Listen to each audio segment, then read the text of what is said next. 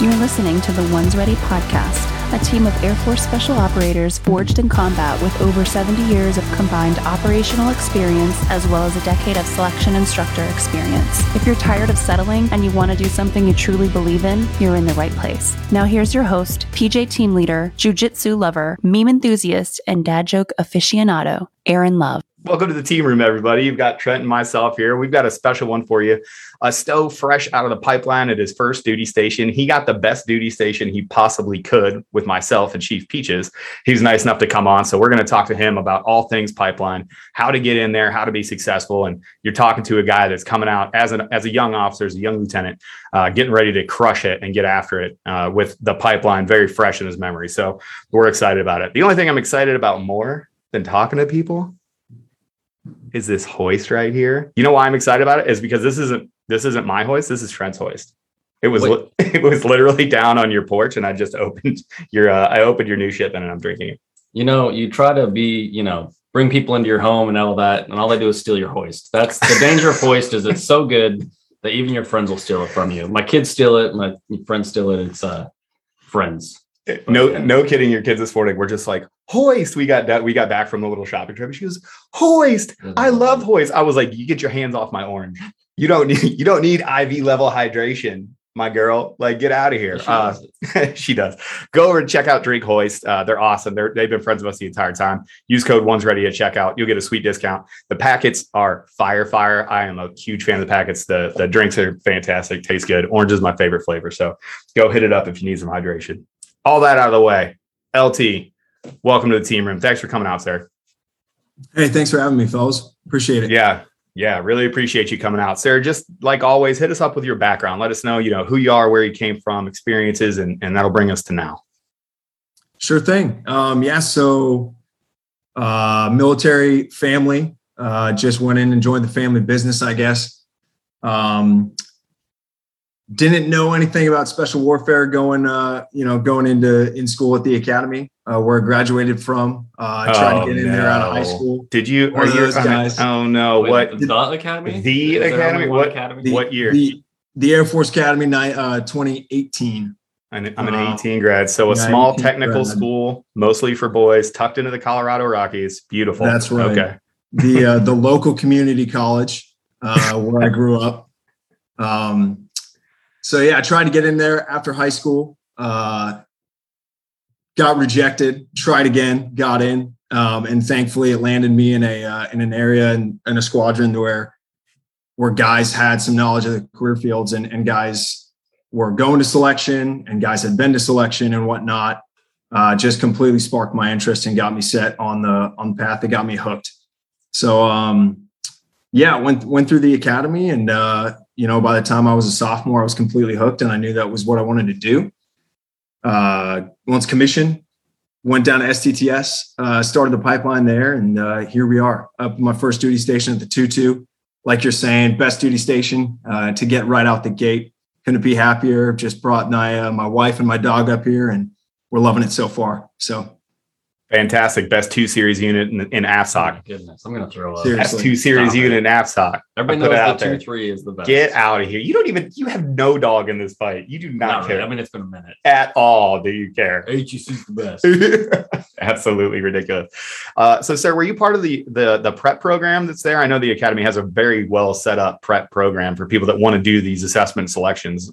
Um, and not many people know about it. So, you know, I guess I would ask, were you part of it? And then what was your experience? Yeah, absolutely. Um, I think it's one of the one of the big benefits of of going to the academy if you're interested in this career field. Um, not to say obviously that that guys don't go be successful regardless of whatever commissioning source or ROTC detachment they go to. One of the things that the academy gives you is just uh, exposure. Um, I mean that you know certain detachments or whatnot just aren't as fortunate to have people like at the time when I was there, Colonel Davidson coming through, uh, and to have crows who were stationed there, and to have a Stowe that was stationed there, and have that kind of exposure. So my my philosophy was I was just like I'm gonna I'm gonna do every program uh, that I can do. I'm I'm just gonna try to get as prepared as I possibly can, um, so that if I look back on if I don't get selected, I wouldn't be like, oh well, maybe it's I should have done this program, or I should have tried this, or should have done that.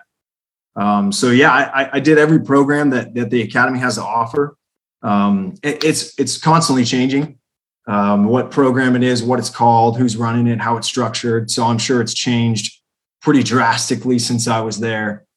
But the the biggest thing that that the academy gave me in training and doing the prep programs was it put me in touch with at the time buddies who I was training with, and now my best friends to this day, uh, and other guys who are now in the career field with me, guys who are stows, crows, um, you name it, out there, and, and you know being TACP officers and whatnot. So really, what it does is networking. You know, something that uh, a guy who maybe goes to an ROTC detachment where no one has done it before there, no one has gone to selection or whatnot uh, it's it's tough for those guys. They're they're trying to reach out to people and get as much information as they can, and and trying to figure out how to train. And props those guys who go out and crush it and be successful. I've got several friends of mine who did exactly that. So, yeah, you'll you'll see it as a, a over time where the the good training places for uh, ROTC detachments kind of moves around. You know, you'll have that that first person yeah. that gets there, and then we'll get a few good years out of it, and then it, it, it tends to die where the academy is very very consistent. I do have a question about the academy, sir. Um, did you wear your academy jump wings when you first showed up for the pipeline? yeah, yeah, I did. Uh, oh did. no, get um, out of here! I uh, I oh wait, did I wear them when I graduated? Or when you when you when showed up there? as a yeah. Oh no, when I showed up to the pipeline, absolutely not. All right, I, good. I wore them okay. as a cadet. Um, right. Proudly. I, I showed up with a blank slate on my uniform when I got to the pipeline. So, um, nice. Yeah, no, I, I, wouldn't recommend. I wouldn't recommend uh, doing that. I don't know if anyone was thinking of, but uh, yeah, get the, get those jump wings and you can go to basic airborne, and uh, and let that be the time that you slap wings on your chest for the first time and wear it on your uniform. there you uh, go. Yeah, not so recommended. Not recommended. yeah, I just want to get that good advice out yeah, there. Get that good advice out there. Hey guys, we can end uh, the podcast right there. That's all we need. that's it. That's the best piece of advice. Uh, yeah. That's the best. Yeah, that's that's the most utilitarian piece of advice we've ever gotten on this podcast. Congratulations. So, w- did you actually go to selection? Did you go to your your phase one and phase two process when you were in the academy?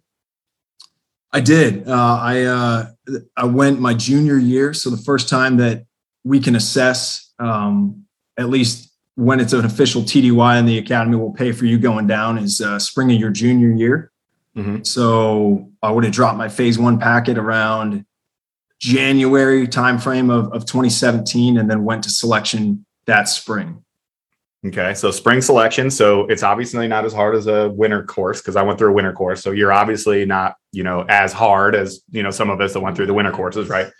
So of course. It, of, course. of, course. the water was wetter back then. It was also, uh, you know, rocks were heavier. The air was harder to breathe. Like everything, basically, you got the easy, yeah. the easy selection. I, so, I, I take great pride in it. I was assured uh, by instructors at CCS that I had it easier than everyone who came before me. after me will also have it harder. We'll also have it right. yeah. Well, one thing, you know, yeah, just uh, disclaimer for the podcast is I, I had the easiest pipeline uh, in the history of in the history so, in the history of special warfare. Yeah, so, something I take take a lot of pride in. So you had you had great prep, right? You had you know you you had somebody that you could talk to. You had people in the career field and you get there to that to that spring assessment. So you know spring of your junior year it's still i have a feeling a pretty big punch in the mouth. So how how was it when you got there? Like what was that that initial what was the first event that you were like oh no it's real. What is happening here? I uh it's it's really it's really funny looking back on it because as a as a student at STTS waiting to go to the pipeline courses i assisted a lot of selections and um, completely different viewpoint. When when you're in there as a as a candidate, it seems just completely professionalized, structured. Um, you think everything is just running like a machine. Uh, I got that impression early on getting there, like as early as the PT test. Um, and uh, I, I, remember, yeah, really, really clearly um, having a stopwatch or having a, a, a, watch on my wrist when we were running our three mile um, as I had it on there, one of the uh, one of the instructors, who's a master sergeant, uh, said, "Hey, you're not going to need that." And I was thinking to myself, it's like, well, you know, I guess maybe I'm not going to need it, but uh, but I guess I should just like keep it on just in case because we decided as a team that we were going to have one guy with a with a watch for each group that was running. We had two groups, so I ran it uh, and and used it. We had you know used it to kind of be like, hey guys, you got this much time to get the finish line. He comes up to me after and he's like, didn't I tell you not to wear that watch? Mm-hmm. And I didn't say anything. I just stood there at attention. He's like, we'll talk about it later. And just away. I was I like, was we, like, we were already laughing when we because we could hear you like it's a, it's a classic student thing, right? Yeah. The instructor comes up to you, hey, take your watch off. Okay, cool. Then he goes and runs, and you look at the guy and be like, the student's like, well, no, but I just we just decided as a team But we're I gonna have a watch on, but I Yeah. but I needed the watch. What? Why would I take it off? It's like bold move, Cotton. How'd that Yeah. play out for you? Yeah, and, and you know, we we actually never revisited it because I'm sure you know they they moved on to the next thing. I screwed up real quickly, but uh, yeah, I was I, I was terrified at that moment. I was like, okay, well, that's it. You know, the rest of this week is a wash. We'll see how this goes. Right, right. Well, if you, if you start from that from that lower, you had, you had nowhere to go but up.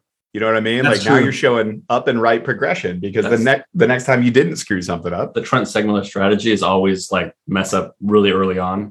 and that way their expectations of you are so low that when you become mediocre, they're like, eh, yeah, Yeah, it's Yeah. the old I'm proud of this kid. undersell and overperform. I like it. Yeah. It's a it's a technique. It is a technique, that's for sure. It is a technique. So It's a technique. you you get through the week. There was some heinous in that phase two, you know, selection process. There were some heinous things, but this is really kind of like your your first real success um, as a as a special tactics officer. Is at the end of that week, you know, what was it like for you when it was like, hey, you're a you're a go here, and you're gonna you're gonna walk this path.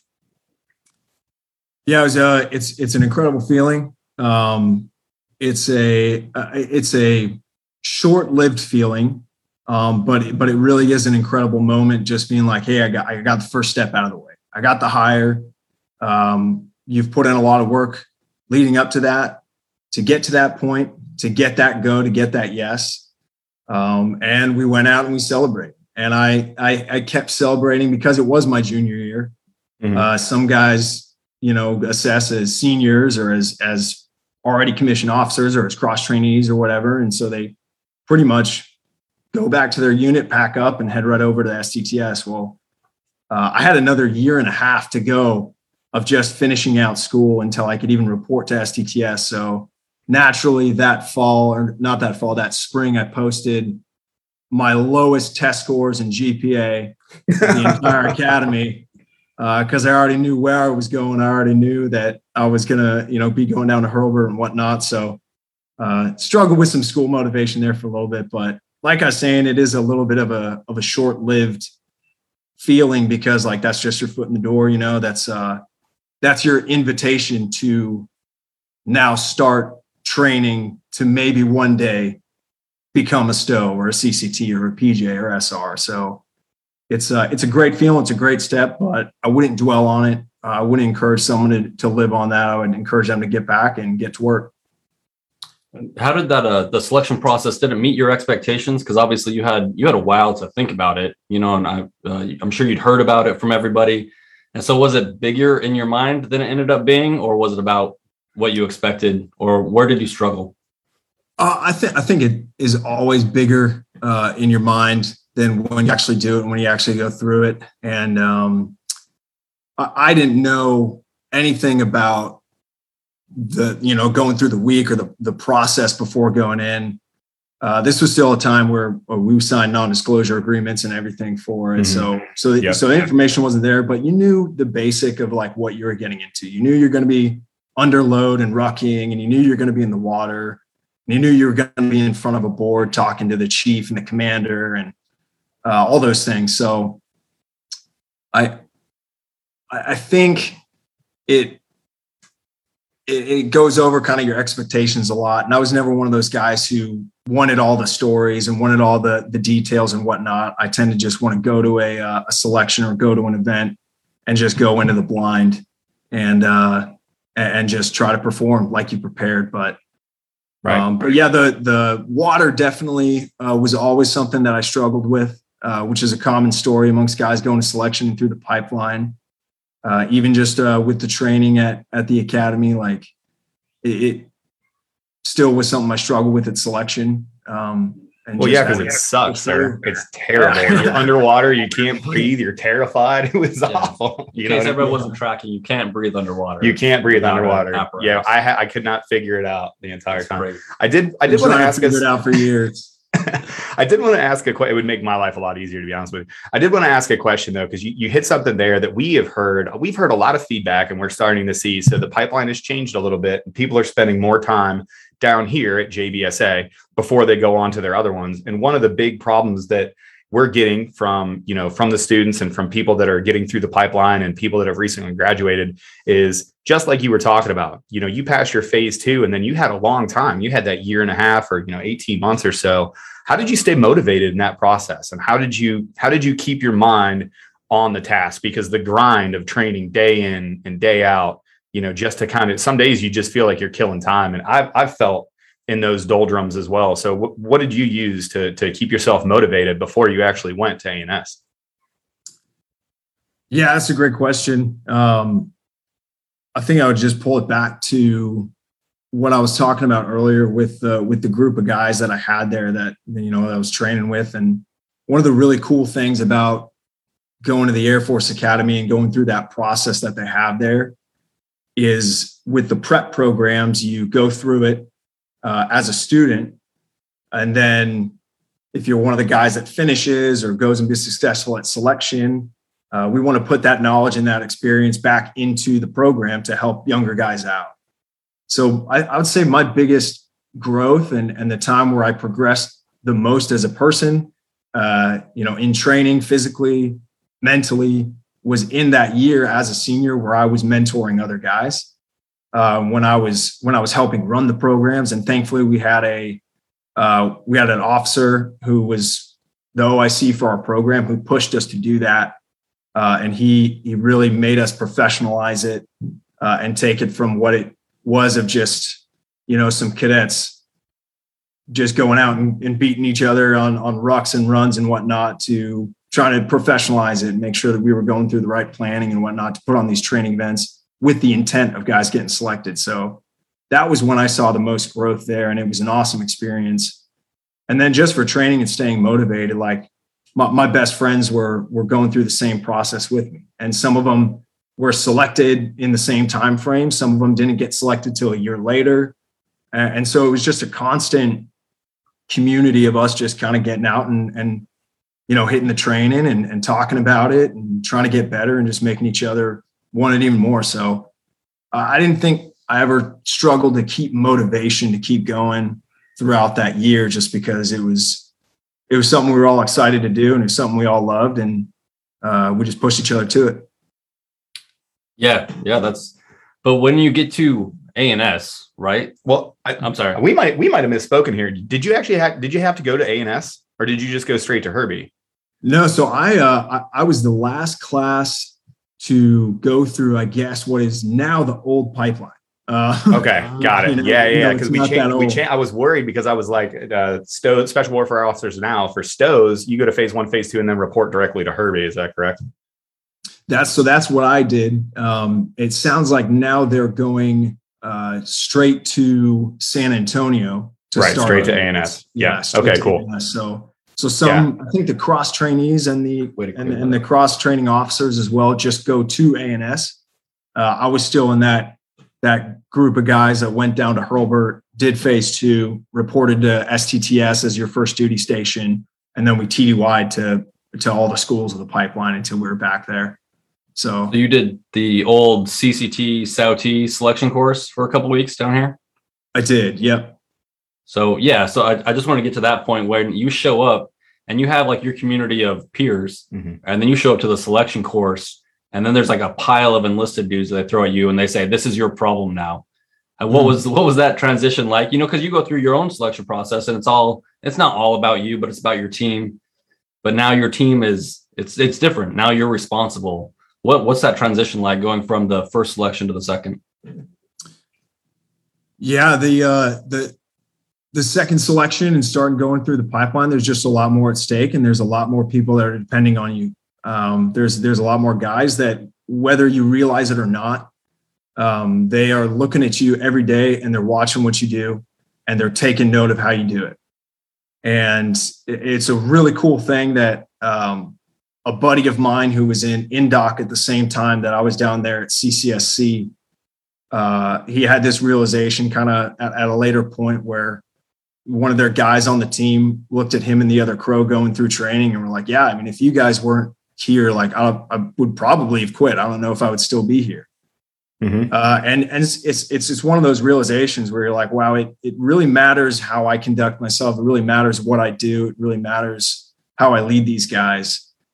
Um, and and it's a short week going to officer phase two, and they just get a snippet of you. They're not, you know, selecting you thinking, yeah, this guy is going to go be a great stow or crow. They're selecting you thinking like, okay, we think this guy has a chance to develop and become that. So that's exactly. really your first step. That's really your first introduction to like, okay, this is this is real now. I've gone from getting my foot in the door to now I have to I have to lead a team. And in, in the pipeline that starts with going out and crushing selection and and being a uh, being an out front kind of guy and uh, and just performing and and helping your guys through and being someone to look at when uh, you've been doing eight counts for a long time uh, and, yeah. and, they're going to look over you, you, yeah, and they're going to look at you. Yeah, is this guy crush? Yeah, exactly. Yeah. Well, yeah, I mean, like, we would talk about it as instructors, but when you have those personalities on the team, the leadership always the the younger airmen that are going through the selection are always looking at the cross trainees and always looking at the officers. And we used to talk about it, and there was always a number that we would assign to it. But you, if one of those guys quit, because every once in a while you would have somebody quit or somebody fail out, you would take like especially early on, you would see like ten people go with them. It would it would be that was you know, hey, I thought that this guy was he was already selected. He was already doing well. He was crushing it. You know, I specifically remember watching an NCO off of one of the teams that I was proctor of you know, he decided that he, you know, for some family issues, he was going to quit and he was going to leave the pipeline, which we all supported. We're like, hey, you have to make that decision for your family. Come back and try it again. You're a good guy. But we know kidding had five or six young young airmen that were just like, nope, that was it. I thought this guy had it together, and you know, it it just crushed him. So that I don't think that responsibility is really really explained to people when they cross train or really explained to officers. But you guys hold a lot, a lot of power over the culture of that team and you know enlisted enlisted ncos always own the culture but you're you're you're driving that sled man. Like if we're the mm-hmm. sled dog and you're you're the guy driving that sled with the whip like when you don't have a driver back there you're like whoa what is what is happening? The, the sled dog just starts doing stuff right? Yeah, yeah exactly. That's that's never good. Um so you you got down to Herbie and then what was your first pipeline school? Uh yeah so after ccsc um i went back to hurlburt went through airborne school uh, and then kind Get of the story of the pipeline from there was that's when I put my wings on, right? Uh, Good job. Good job. And then uh, the story of my pipeline from there was kind of just, hey, sit and wait for three months. All right, now go to SERE. All right, sit and wait for three months. Now go to ATC. Sit and wait for two months. Go to CCS. So uh, thankfully, like I, I, think there have been positive changes in the pipeline that uh, that's helped stop that and help you know, push guys through a little quicker. Um, because yeah, it was it was three years start to finish just based on report time and when I graduated STTS uh, for completing the pipeline um, without injuries or washbacks, just based on time alone. So thankfully, yeah, the changes I think have streamlined the process. Uh, I think getting guys to their operational unit as quick as possible is critical um, getting them with the skills they need and what they need to be successful, but getting them there sooner rather than later is is extremely beneficial. So I'm glad to hear that there have been some changes put in.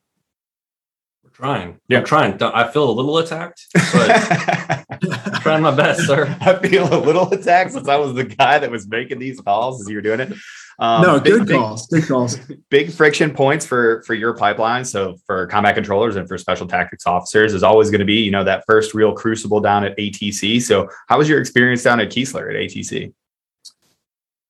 Oh, it was, you know, going through it. There's obviously it's just really long days. Um, completely honestly, the hardest part about ATC was going through the uh, actual like academic course, just because it was just such long academic days Um, some days were academically challenging. Some days were just just a complete drag.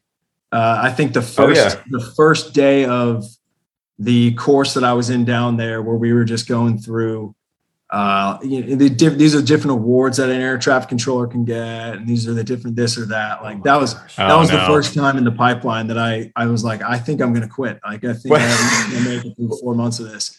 Well, that's the Um, dirty secret, right? Is like it baked into all of these court. Like you have this idea, right? And I think when you go through the pipeline, you get through selection, and everything up until then has just been go, go, go, go, and you get to kind of that. You know, ATC is kind of like, from my experience, it's like our paramedic, right? Yeah. And you think just every day it's going to be like trauma medicine, and you learn all these things. Uh, nope. It was like I, I distinctly remember, you know, sitting in anatomy and physiology and having somebody tell me about every single organ and how it functions. And like you, you may know it. You may be like, no, I, I got it. There's no fast forward button. Nope. That's still an eight hour academic day, and you still owe Yeah. a workout after that day. So yeah, it's not all. Uh, it's you're not going to be mentally engaged every single day, and sometimes you are learning about history and awards and administration, and you are learning about these other things, but it's looking back on it you're like oh i actually actually did need to know those things and and it was just a fire hose of information so i i feel that pain Yeah, yeah, and then and then on the flip side with ATC is, I looking back on, I look back extremely fondly of that experience, just because that four months, it was so critical to my team going forward, like our forming process. Uh, it's it's when we really like built relationships, and it was when we really started just, I mean, going through that daily grind with each other. You get really close to guys, uh, and then when you take that to CCS uh, I think I think it was really helpful and really beneficial because we went in uh, and it felt like we were a team from the get go. Um, just day in day out grinding for four months um, and being the last uh, being the last team to go through the way it, you know used to be. the Um, last hard team sir. You can the- say it. You're the last hard team. You're the last the last of a dying We breed from the sir. easiest The pipeline- I already easiest told you guys I the easiest pipeline. No, you lied. No you're the last of a dying pipeline, breed but- yeah yeah i mean we so we were there and it was just us for for all four months. So I, I hope that in the in the new pipeline that they that there's a good place where they still do that. I know atc has changed.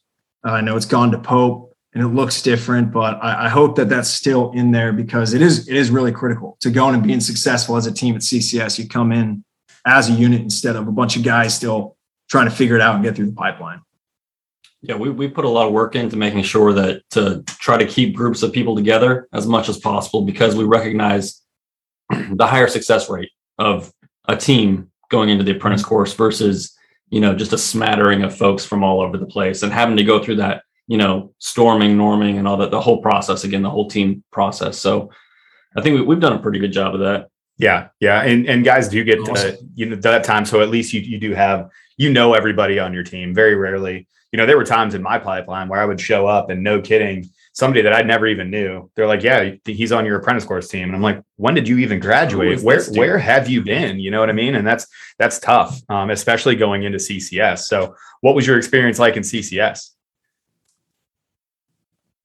I think it was it, it was everything that I I thought it was going to be. Uh, and- that's yeah, a great, that's a very diplomatic answer. That's it a is. great no, answer. it really sir. is, and I, I think there's certain. Uh, you, sometimes guys have experiences, and and like we were talking about earlier, you build it up in your head, and um, and you go through it, and you're like, oh, that didn't really, you know, meet my expectations. Maybe you were expecting to feel, you know, more triumphant in the in the aftermath of it, like you really accomplished something, because because that's one of the main attractors that attracts young guys to the career field. I think is like, hey, I want to go out and I want to accomplish something. I I want to do something hard. I wanna- Yeah, I I want to. I want to. something hard. I want to I righteous earn test. something that means something, right? And C- CCS was exactly that for me. Um, I, I look back on it, I'm like, yeah, it was exactly what I think it was hyped up to be. It was, it was just constant work. Um, they encouraged our team to like treat it like a like a deployment, like a three or four month deployment, just like you're here, you're not anywhere else. Like this is your sole purpose. And uh, and, and thankfully, like we had strong leadership on the team. We had really strong NCO. We had really strong officers, and they they drove the team, and and we did exactly that. And I'm extremely thankful for it because at the end of it, uh, after going through, you know, sit, we're like, wow, that was exactly what was hyped up to be. You go through tactics, we're like, yeah, we, we're Can glad you- to be out of field. sorry. Just I, I don't want to interrupt you, but you said go through sit. Can you just talk a little bit about what sit is? People might not know what that means. Yeah, SIT is a stress inoculation training, which is the uh, the politically correct way of saying Hell Week. Um, Got it. it- It's the uh, it used to be the first week of combat control school, uh, and that's where we would see not the only attrition, but the highest attrition throughout the course. Uh, it's just the uh, the four day grinder event where you're just constantly going. Um, but yeah, re- really challenging experience. Um, some of the lowest points uh, in the pipeline were in that four day period. Uh, I'm extremely thankful for it looking back, and it was it, it was a great moment to be done with that with that team that came through ATC. Uh, look at those guys because if there's anything that a combat controller SR student built up in their mind uh, going through the pipeline I went through, it was it was sit. It was that four months of of constantly hearing like we're going and doing these rucks on our our down days or down Fridays, prepping for sit. We're out here in the heat and whatnot because we're prepping for sit. Um, you know, you guys aren't going to be successful in sit if you can't do this, if you can't do that, right? So, so finally getting through that was awesome for the team. Was awesome for the guys.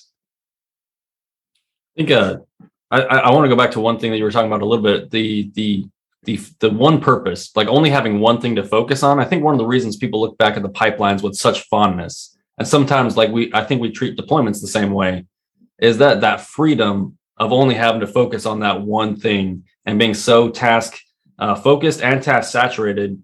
It's hard to explain to people And I don't I don't know who told you that. that is. Who equated the the apprentice course or CCS? I don't know who equated that to having a, a deployment. Who framed it like that? But kudos to them because that is fantastic. That is exactly what it is. And I wish that I could crystallize. Sometimes you wish you could put people inside of your head so that you just feel intently what you mean. And it's exactly like a deployment. That is that is a fantastic way to think about it because you are singularly focused. Hey, there is nobody outside of these four walls. This is the place where you are. You're here to train, and and that's it. That's a, that's a great way to put it. Yeah. But while you guys were going through, um, you know, the apprentice course and all that other stuff, were there any any instructors or anything that that stuck out to you as uh, like a, a turning point, or or things that really helped you out get through get through all that? There were lots.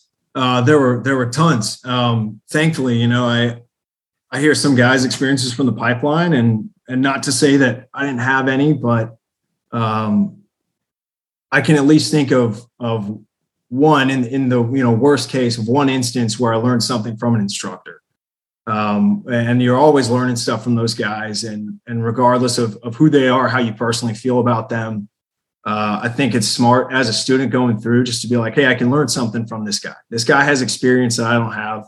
There's something that I can absolutely learn. And uh, and on the flip side of that, it was it was heavily weighted towards guys who were not only good experience, but were were good instructors and were good mentors. Um, I, I don't even we would need like another podcast or two to talk about the the good examples that I saw going through the, going Yeah. through the pipeline. Um, yeah, there's there's there were lots of it, and I'm super thankful for that. Um, I guess I'll talk. Uh, I'll point out one example. Um, also, just just because he's a former uh, guest on the podcast was Wink, uh, not an instructor, not Yeah. an instructor through my pipeline, but Wink and I actually went to phase two together. Um, and from then on, he just he kept tabs on me and the other guys that were from that selection course. And uh, I was constantly talking to Wink. I was constantly talking to Wink when I was at ATC, and I was constantly talking to him when I was at CCS and going through the other schools in the pipeline. Um, he just he just poured into us and the other guys and invested in us throughout the entire process. Uh, and awesome enough, yeah, I ended up at the two two together. I was gonna say, yeah. How how cool is it to be like on the other end of that now with Wink? Yeah, yeah, it's awesome. It's awesome. That's just that's just one example of of the uh, the wealth of guys that I felt like invested in me over the over the course of the pipeline, and, and now getting the unit is uh, thankful not only for that, but it's cool to to go through it and then be successful through it and look back and be like, awesome. I, I hope that they know that they they made a difference, that it helped out, Um, and and that's part of the reason that I'm up here at the two two and in Washington is because of all those guys. So uh, trying to trying to pay it forward. Part of the reason I, I was took up Chiefs offer to come on the podcast was, um, you know, as much as as we can joke about taking ROTC cadets around the squadron or kind of doing a little dog and pony show here or there. When I was in that same position, when I was a cadet, you're trying to grasp onto every piece of information, every experience, every person you can talk to that you might see show up on campus with a beret. You're like, I need to go talk to that guy right now. Um, and, and, trying to pay that forward, I think, is really important. Trying to give guys the information they need because uh, they're, they're out there, guys at ROTC detachments who have no exposure. Uh, they've got no one in their command structure who knows someone in the career field or knows anything about it. So it's uh, it's tough for those guys to go out and find information. Thankfully, there's a lot of exposure now out there on the internet and books and whatnot, but uh, it's it's really good for those guys. Yeah, absolutely, and that's honestly why we're here. You know, uh, we we felt the same way, and we wanted to pay it forward too because we found that there was a a space for us to to do it, and, and people are looking for that information. And I know we joke about answering the same questions all over again. And Trent's favorite question of all time. I don't joke about it. I'm actually really angry. he hates it. He, you know, hey, what do you what do you do on any day when you're not deployed? Like, what do you you, you can uh, see his like little head veins. yeah, right. But it is. They do. They do want that information, and and unless somebody is like, no kidding, it, the engagement has to go two ways. You have to have somebody that's willing to give back. And I'm so happy to hear that that Wink was that guy for you, and that you found a community that was was willing to to give back, and ultimately led to your success at CCS. And you put on that scarlet beret, and bang, you are you're a stow. Like how how did that feel? Because like you go to STTS afterwards and, and you're going to go to the cool schools then, right? So you're going to go to pre dive and then you're going to go to free fall and you know then you're going to go off and, and do all of the other things but man what was what was it like that that fateful evening at, at pope when you you put that beret on you blouse those boots and you just kind of looked at these guys and you're like dang we we made it yeah it was incredible it was uh it was like I was saying earlier, it was uh, it, it, met all expectations, which I think is really cool. Uh, there, there would have been nothing more disappointing than than that team getting to that point, looking back on it and been like, oh, we will, it really wasn't as hard as we thought. You know, we really didn't have to invest the time and the effort to get here. Uh, and, and, to let that moment kind of be like, oh, I, I, don't feel like I've really earned this.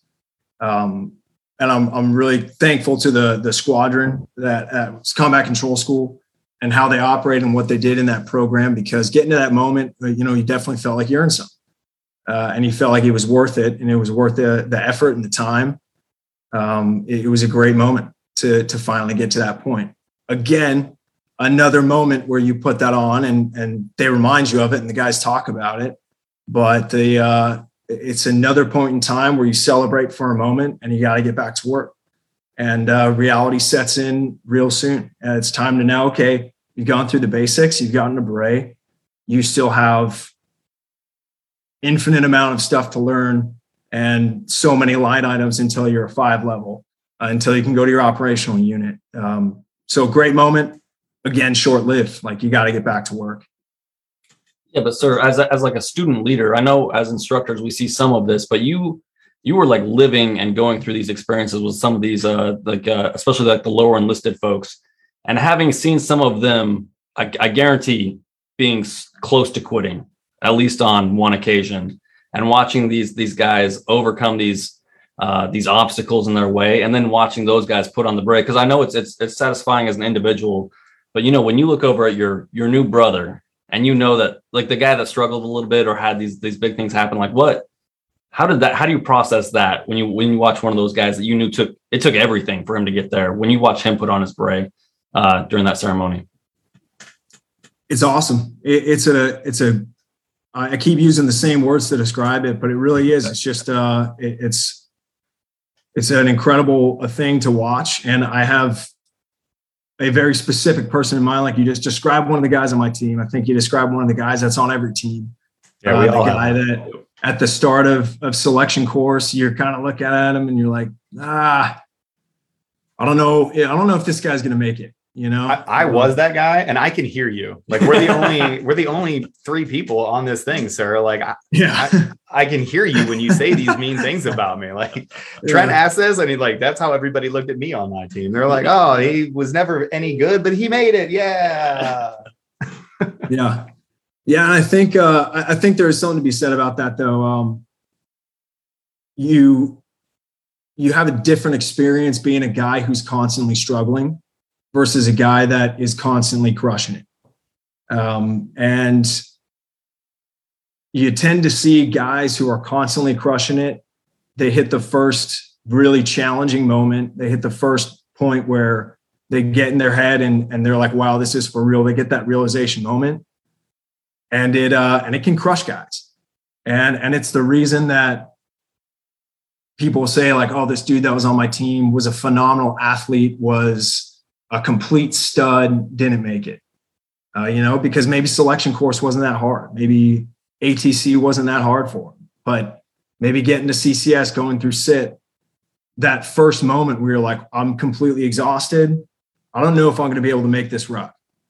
Mentally, that can crush a guy. Um, but the guy who showed up to selection course day one, and from day one, it was terrible. And from day one, he was struggling. And from day one, he was like, I don't know if I'm going to be able to make this next run, this next rock, this next day. Uh, that You just dude, described my pipeline. You just Yeah. described two years of my life. you yeah, and there's there's guys like that on every team. There's guys like that on every Yeah. team, and and I think there's something to be said about those guys and and how successful they are mentally, um, because it it forges a character in those guys that is the reason they end up making it through the pipeline. You know. Yeah. I do want to spend a little bit of time. We're going to have a, we're putting together a pipeline series. You may or may not have seen, we already talked about airborne school and kind of what everybody can expect. And the next one coming out of the hopper is going to be dive school.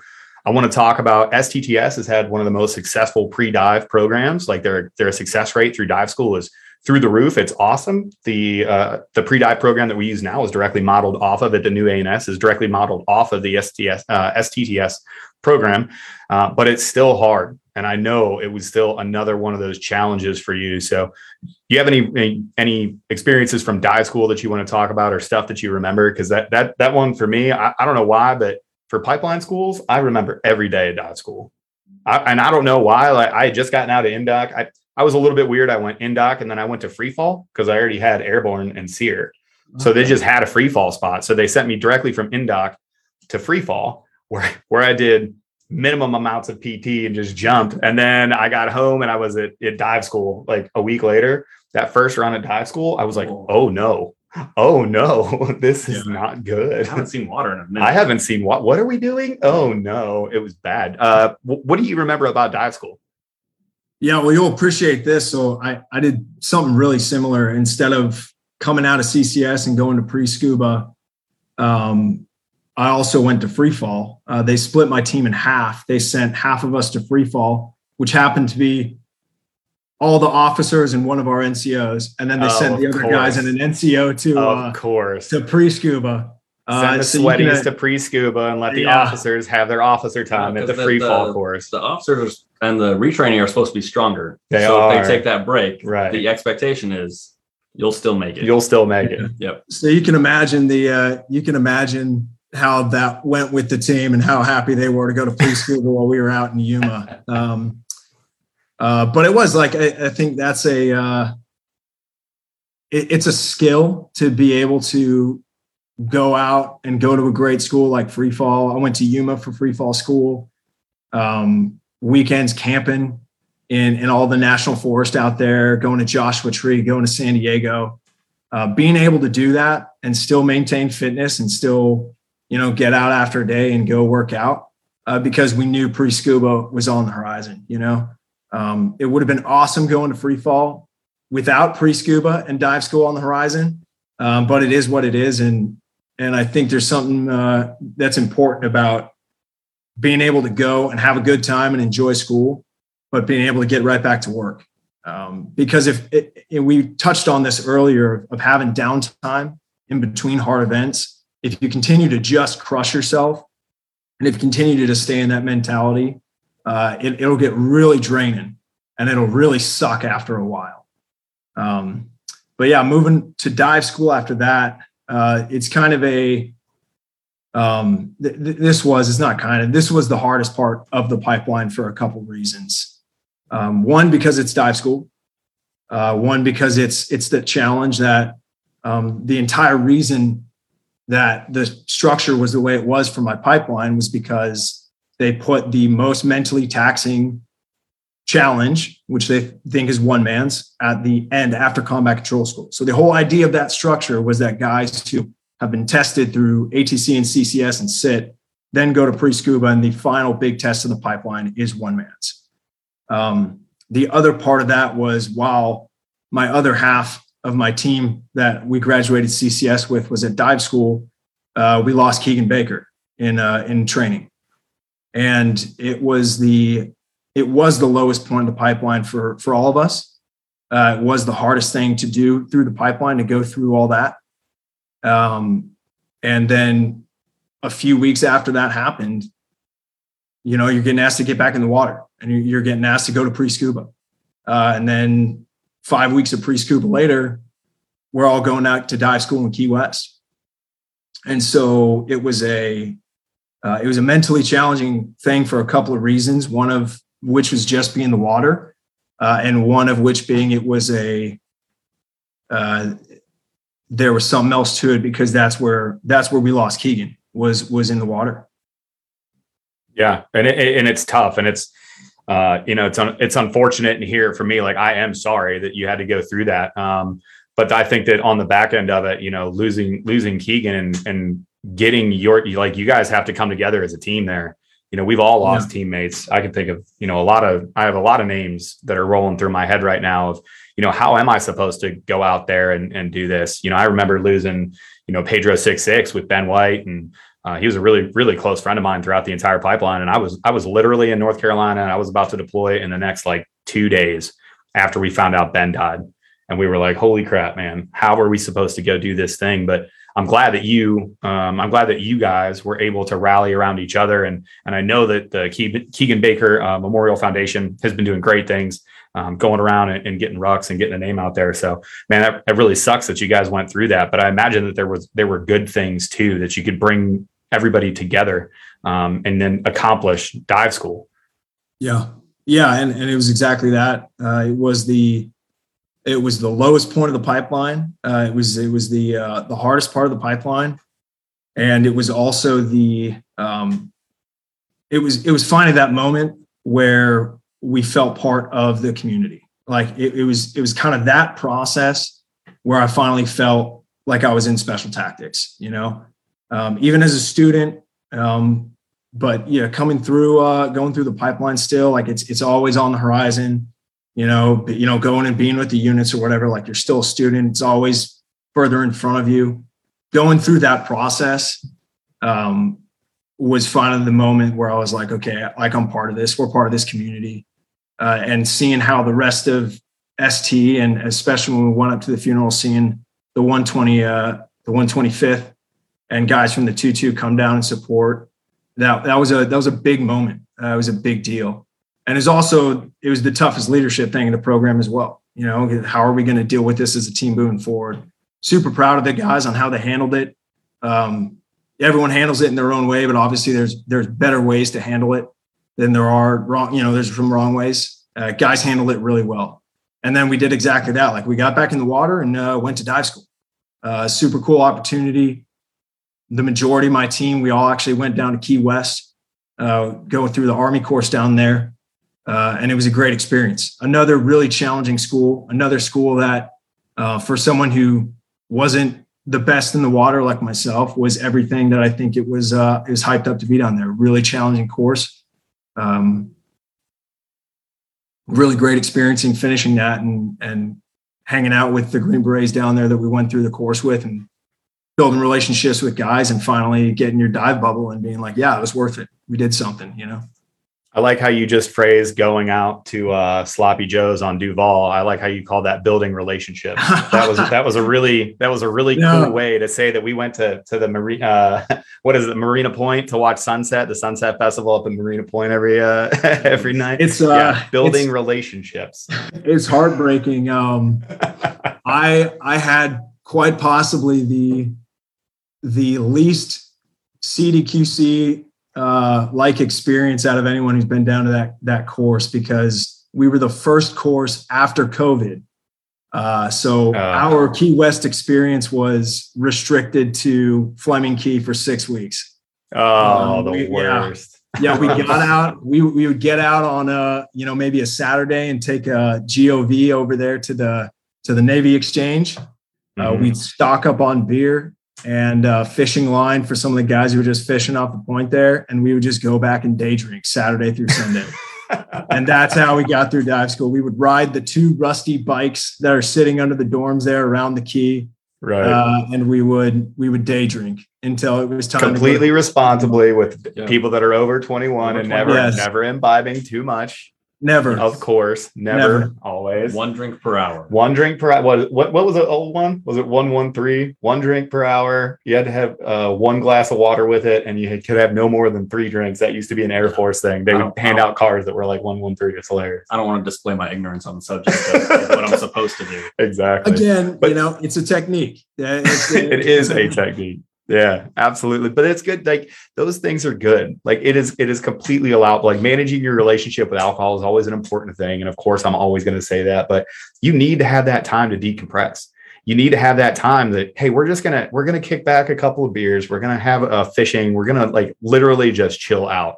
Um, and you know, meet some of the bros and and be out there. Those those can be some fun times too. So I keep hearing a lot of parallels. I've, I've also been restricted most of my pipeline experience too. So there was a lot of uh, a lot of me being on base. I, I distinctly remember. I believe it was at uh, Air Ops. So I was, you know, I'm, I'm all the way through the entire pipeline. Like I think, like we're close. I'm in the apprentice course, so we're doing water ops. I'm almost there, and we were still carrying boats around and getting just absolutely smoked in Florida because we were the worst team of all time. You're gonna be strong or you gonna be smart. You're gonna be strong. You're gonna be smart. But that uh that brings us to now, sir. Now now you're here at the here at the two two with us, and, and you're a, a junior lieutenant. You just got there, you know, recently, and and you're you're a real boy now. Um, I, I think I know Real boy.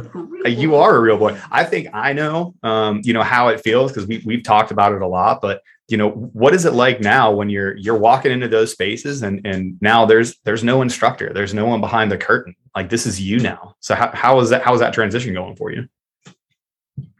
Uh, yeah, it's definitely it's definitely a balance of of getting to the squadron and knowing that you're an officer. And and in my case, like I I asked for it. I wanted to go straight to a team.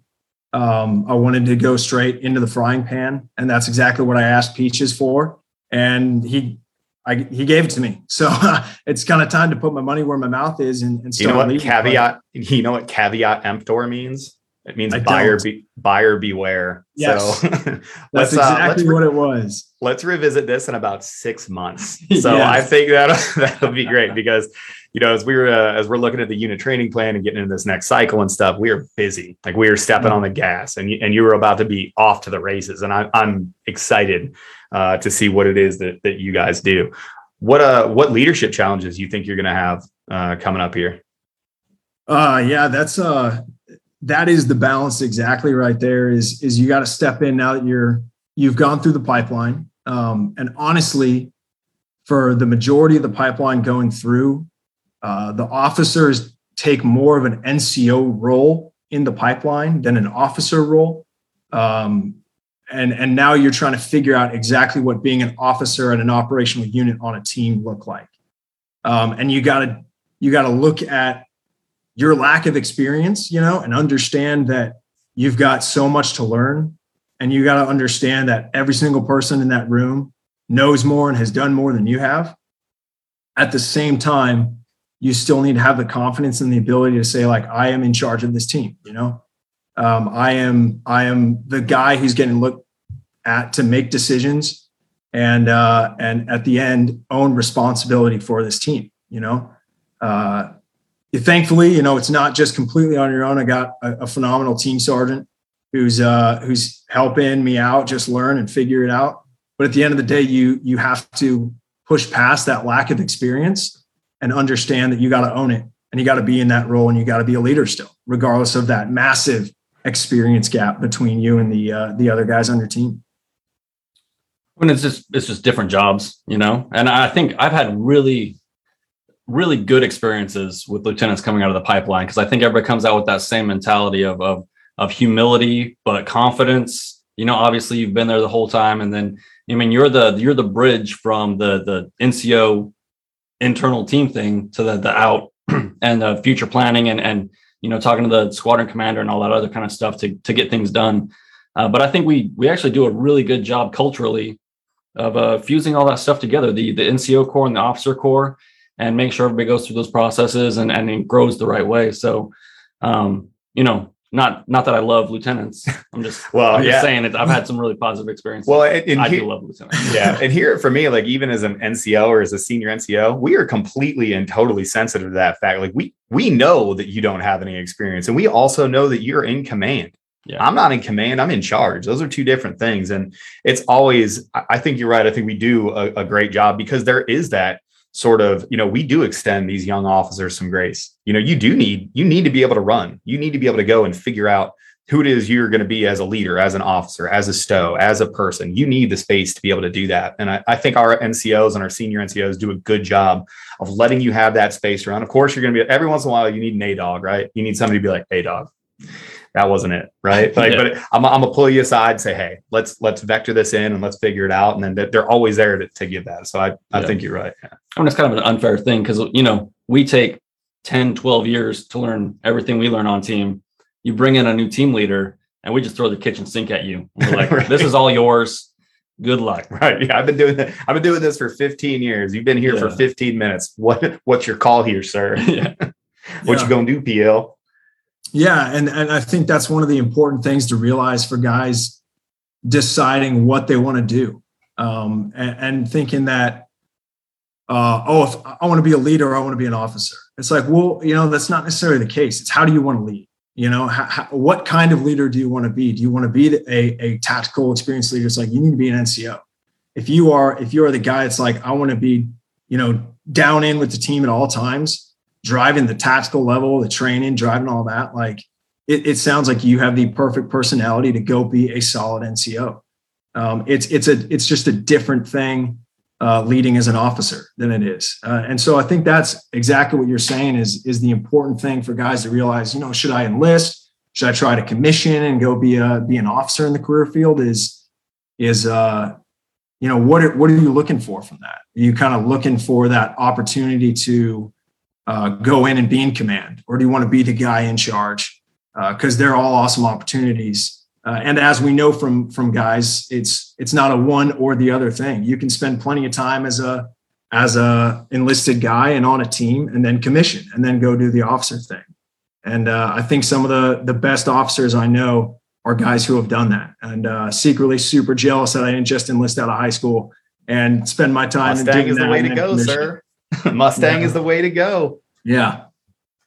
No, well, I mean, I think we're going to wrap it up, but like, just I appreciate you coming on, sir, and being open and honest about the the pipeline and your experiences and the differences between everything. And I'm excited. I, I want to bring you back on whenever we can because I'm excited for everything that you're about to go through in your career and uh, all the experiences that you're about to have. But um, uh, unless uh, you have anything else, I think we're going to wrap this one up, put a bow on it, and uh, good luck in all your future endeavors yeah, I really appreciate you coming on, and we'll see you as soon as we get back to that beautiful PNW. So I'll see you. I'll see you yeah, this week. Actually, but... give your senior NCOs a really hard time for me. That's right. All right, I will do. Absolutely. All right, sir. Thanks, everybody out there. Thanks for following. Thanks for liking. Do us a favor, go over, leave a review on the podcast. It really does help us kind of climb up there and get more people eyes on. Uh, LT doesn't have any social. If you want to talk to him directly, he said, "Hey, I'm cool with it." So just hit us up, throw us a DM. You know the DMs don't go unread in the box for more than about an hour or so. We're always on them DMs. So uh, again, Lieutenant Nate Ziegler, thanks for coming out. We really appreciate you. Thanks everybody else out there for listening to the podcast. Everybody train hard. Have a good week. You.